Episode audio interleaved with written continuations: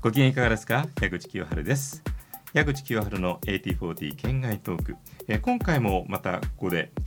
いろいろな形でお話を伺いながら、えー、県内、えー、番組の中ではお伝えしきれない部分をさまざまなあ切り口で、えー、お届けいたします、えー、ずっとお相手を務めてくださっているのはソニーミュージック、えー、ジャパンインターナショナルの佐々木宏さんです。よろしくお願いします。はいよろしくお願いします。いやあちこちで大変お世話になっちゃって申し訳ないですね。とんでもないです。アーティストスポークンの方ではあ絶賛上映中、えー、ホイットニー・ヒューストン I wanna dance with somebody、えー、その映画に絡めるような形でいろいろなお話を。さらには、えー、佐々木さんはホイットニーの担当ディレクターであるえー、力を入れて作られた、えー、ホイットニー・ヒューストンジャパニーズシングルコレクション、えー、グレイテストヒッツなんかに関してもいろいろなお話を伺いました。さあえそんな佐々木さん、えー、どんな方なのかは、えー、ご存知だということを踏まえて今回、えー、お届けする83年1月22日を振り返るという企画においては、はい、まだ早いですね。まあ、とはいえあの私のその洋楽人生の中で、はい、特にしかもあの仕事という意味で言っても、はい、あの関連の深いアーティストが何組かいますね。だから偉いですよね佐々木さん。だってリアルタイムでは、えー、実のところそれほど接点がなかったけれどもきっちりと洋楽として80年代以降まあそれ以前も含めてですけれどもね、えー、意味合いや価値みたいなものをご自身の中で情報も含めて認識をきちんとなさってるわけですよね。一応こうなんか遡って聞きましたね当時は、はい、だからこそまあある意味またリアルタイムとは違った形での価値観を発見しているような、はい、環境もありますからね、えー、トップ10 10位がディオンヌ・ワーウィック「Heartbreaker」これビージーズと組んだ一曲なので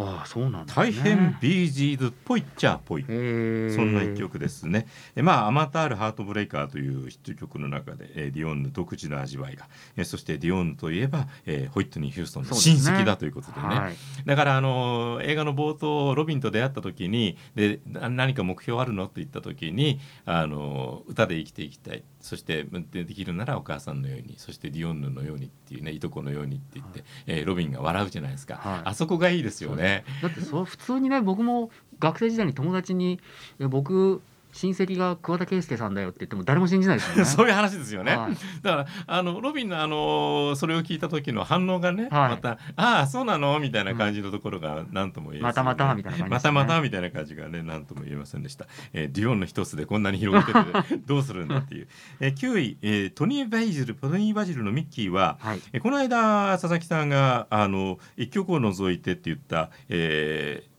M のポップミュージックにまあまあ匹敵するような、えー、この1曲しか知らない人がたくさんいる、はい、普通そうだっていう、えー、そんな位置づけの、えー、曲ですね。ただこの曲はすごい知ってますよ、ね、あのー、ゴリコが後にねそうですね。チアリーダーね。そうなんですよ なんだ日本。不思議な形で過去のね、いい洋楽を蘇らせるなって、ね。えー、つくづく、えー、感じる次第ですが。まああんな形で蘇ってくれたこともずっとそういうヒット曲は魅力的だっていうことを、えー、紹介している立場としてありがたいことでしたしね。今聞いてもなかなか切れ味のある曲ですよね。そうですね、まあ、チアリーディングと重なるところがポイントが高かったのかなと、えー、ガレージセルです。はい、えー、8位がクラッシュはこの年アメリカ本格的にまたもう一旗上げたというような形となりました。コンバットロックですね。ロックダカスバー、えー、そしてパティ・オースティンジェームス・イングラム。これはあのドラマの、はいえー、中で流れて、えー、ヒットしたということで、えー、アメリカにもそういうようなことがあるんだなっていうふうに General Hospital っていうあのリック・スプリングフィールドが大スターになった、えー、ドラマの中で当然こういうちょっとね雰囲気のいい曲なので、えー、しかるべき甘いシーンで、はい、えー、流れていて、えー、息の長いヒットランキング状況を作って、えーまあ、この週はたまたま7位にあります。もうジェームス・イングラム大大好きですね。あそうですか、はそれで言うと惜しい人を亡くしたと言ったらいいですね。えー、これは以前番組では触れたことがあります。あのソロ契約が、えー、クエストクインシー・ジョーンズの個人レーベルだった、はい、あのクインシー・ジョーンズの秘蔵っ子的にスタジオセッションからずっと、ね。はい、えー、そしてリンダ・ロンシュタットとね、はい、えー、あの素晴らしいデュエットも残してくれていて、えー、なので、えー、日本ではクエストワーナーっていう契約で国内発売されていて、うん、そのワーナーの、えー、国内リリースしていた会社が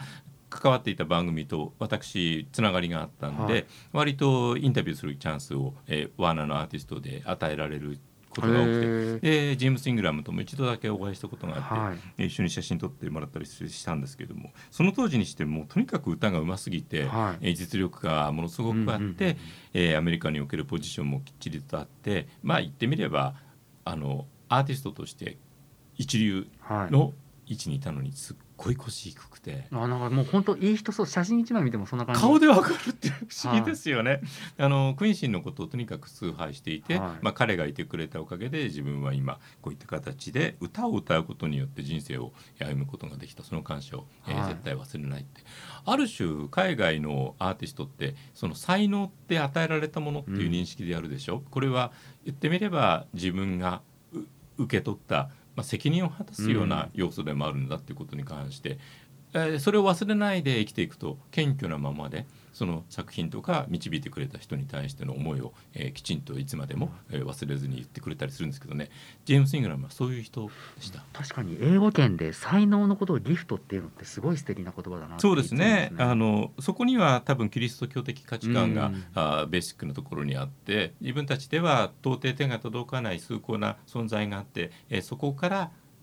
降りてきたもの与えられたものだからこそそれを正しく使うっていうような、えすごく良識に基づくようなね、はい、え価値観を生み出してるのかなっていう気はしますよね。そんなことはやっぱり洋楽を通じてちょっとね得られるような価値観かなって、はい、えそしてノリノリのホーランドーツがマインターここにありました、まあ、はい、モーターンビートの大ヒット。えー、トド4は昨年40周年、えー、2022年で、えー、そんな節目と、えー、素晴らしいプロダクトを、えー、日本独自で出してくれたのはこの人です、はい。えー、佐々木宏さんどうでした？トト4聖なる剣40周年記念企画。皆さんお買い求めいただきありがとうございます大ヒットしました。あよかったですね、はい、これはねあの佐々木さんのあの人間を保証するからちゃんと言いますけれどもあのそうじゃなかったら今みたいな言い方しない人です。これは本当にそうで、はい、そうなんです。だからあのよりさらにまた場合によっていい発掘作品なんかも作り得る土壌がね、はい、生まれるわけで、はい、よかったですねじゃあ。そうですね。やっぱりそのもう本当に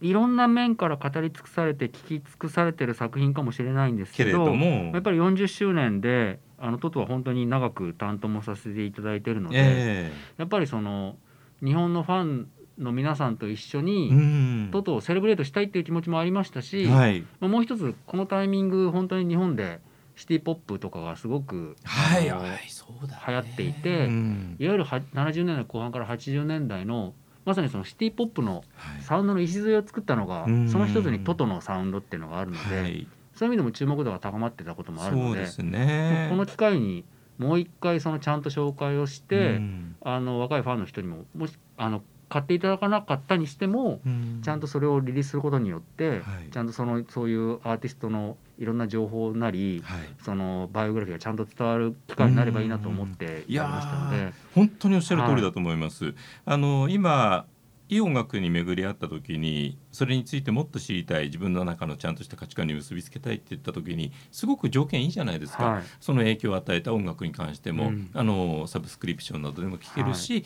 えー、佐々木さんのような人が頑張って履修したすごくいい作品が資料とともに、はい、えー、手に入れることができると、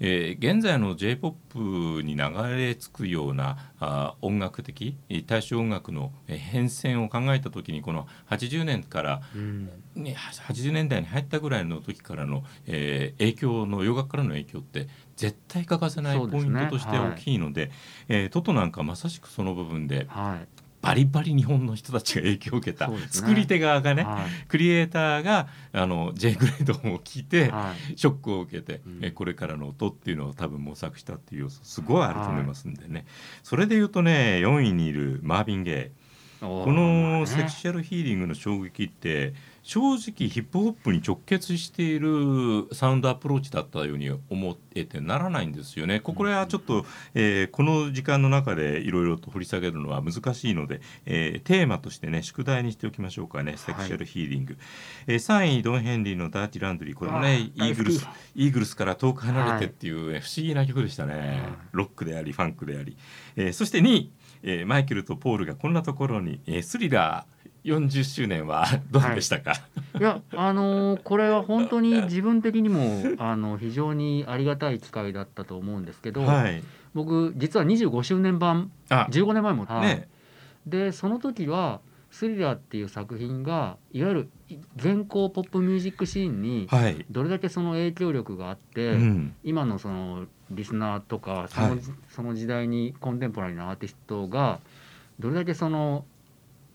地続きにあるかっていうところをあのなんか表現したようなボーナストラックがいっぱい入ってたんですけど、うんはい、今回の40周年はもうちょっと視点が違っていて、はい、音楽界だけではなくて、ええ、いわゆるポップミュージック界全体とかカルチャーであるとか映画とか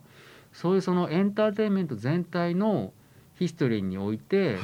どういうそのインパクトだったりものがあるのかっていうところが、あの表現できた。できたっていう、うん、そのプロダクト商品、えー、はい、日本でこれを手にしてくれる人たちに対してすごくこうアプローチが明瞭でしたよね、はい、あの解説部分にしても、はい、あの湯川さんのオリジナルのものに加えて、えー、歌丸さんの解釈みたいなものがあったおかげで、はい、えー、すごくその作品性の歴史的位置づけ、そしてそれ以降の、えー、日本におけるあるいは世界の、えー、いろいろな音楽に対しての意味合いみたいなものもより立体的に可視化できたようなね、ねはい、あの素晴らしい企画だったと思いますので気にはしてたけどまださすがにそれは手を伸ばしてないなという方は、えー、今の対話の中で、えー、出てきた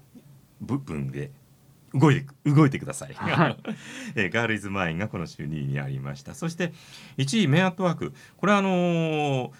冷静に考えるとそこまで5年とか10年活躍したわけでも、はい、本当にスリラー的名作が出たというわけでもないけど、はい、実にこの80年代チックですよね。そうですね。メアットワーク、はい、これもどちらかというと振り返って耳に残るヒット曲になったという感じですかね。いや僕本当にこの時代の全米チャートって面白いなと思うのが、ええ、なんか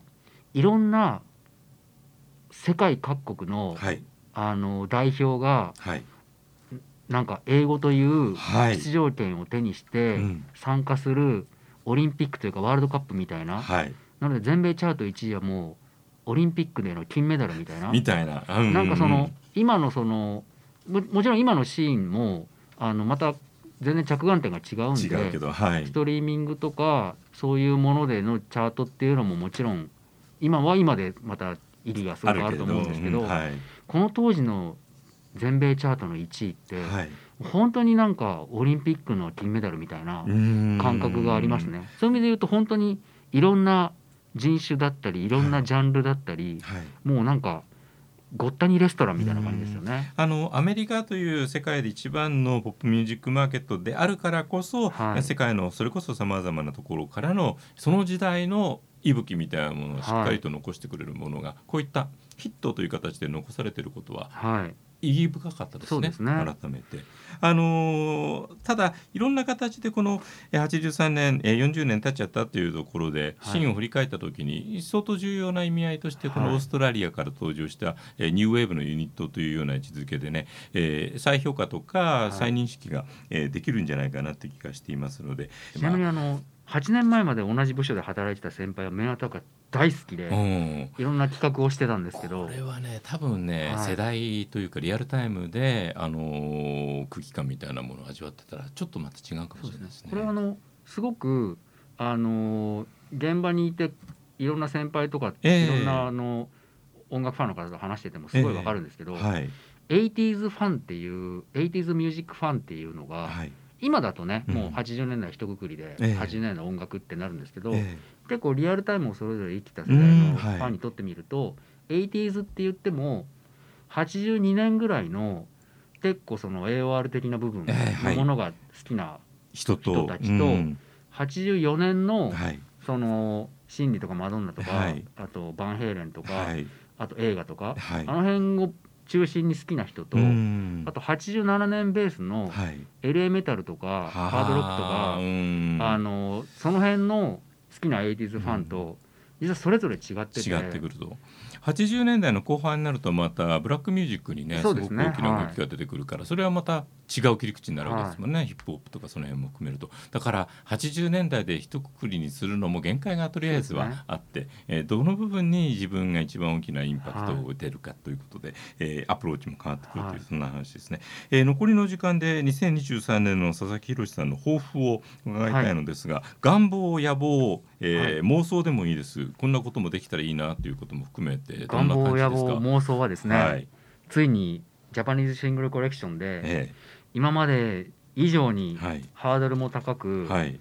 サンクチュアリに足を踏み込みたいと思っておりまして、はい、今までも全部サンクチュアリなんですけど、うん、そうですね、ハードルという意味では、はい、これは高いな。っていうのを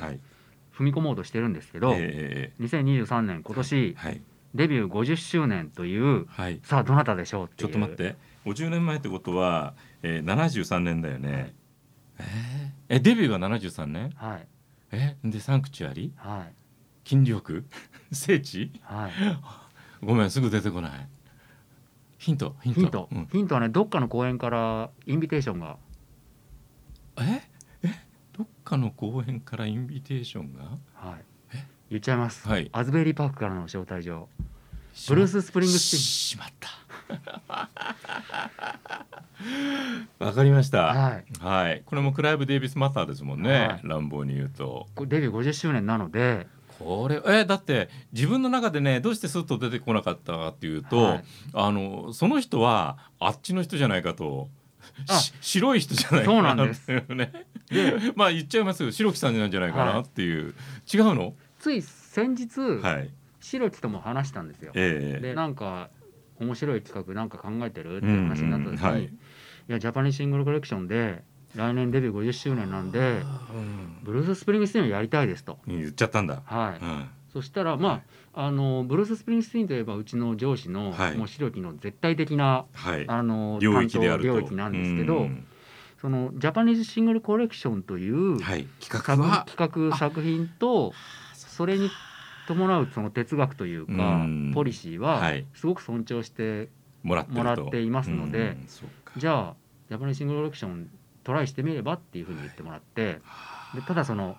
なかなかコンピレーションものとかこれは高いな。日本独自企画白木さんにね、はい、勝手に提案で一度したことがあったのは、はい、あのボーイン・ゼ USA 前後に勝手に作られてたかもしれない12インチバージョンこれの初 CD 化日本でできないの、っていう世界初 CD 化の提案をしたら、はい、ありましたねって終わっちゃった。い やなかなかね多分難しいんだと思ういやそんな簡単じゃないですね、はい、あそこはあのマネジメントが、はい、あの闇に吠える街以降すごくこう確立されてきっちりとビジネスライクになったっていう流れもあったと思いますんでね。そうかでも夢は見ていいんですよね。あのただなんで。白木が、はい、まあハードルは高いと思うけど、俺ももうすぐ定年だから、うん、現役最後のお願いってことで、はい、やってみるやってみようかねって言ってましたね。うん、えー、っとマイホームタウンの日本版シングルのライナーは私ですね。何を、まあ、何年でしたっけ？えー、ボーインゼ USA からのほとんど最後のシングルぐらいだから。85年。そうですね。5年6年とかね、はい、あの場合によって84年からずっとヒットしてたから、はい、長くね。いやそんな夢野望願望妄想を聞かせていただいたということで、はい、えー、これが果たして実現したかどうかは、えー、この県外トークがずっと人気音声プログラムとして生きながらえて、えー、ああでしたっていう結果発表をしていただくタイミングを必ず作りますんで、はい、そうですね。年末になんか、祝杯を。そうですね。あの祝杯をあげる場になるか、はい、えー、どっかの企画のような反省会になるかは。そうですね。まあ反省会というのは名ばかりで、はい、これができたらよかったのになっていうのは次のチャンスへのねあの、はい、意欲にそのまま結びつくことなので、えー、ぜひまたお越しいただければと、はい、えー、願っております、えー、ちょっとだいぶ長い時間にわたってこの企画全体に関わってくださいまして、えー、どうもありがとうございました。ありがとうございました、えー、今回は、えー大好評の映画、ね、ホイットニー「I wanna dance with somebody」そして、えー、連動するようにして日本ファンが本当に、